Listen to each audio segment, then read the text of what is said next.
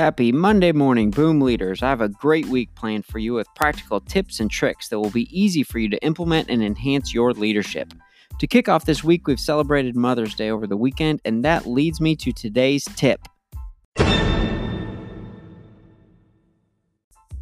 Be like mom.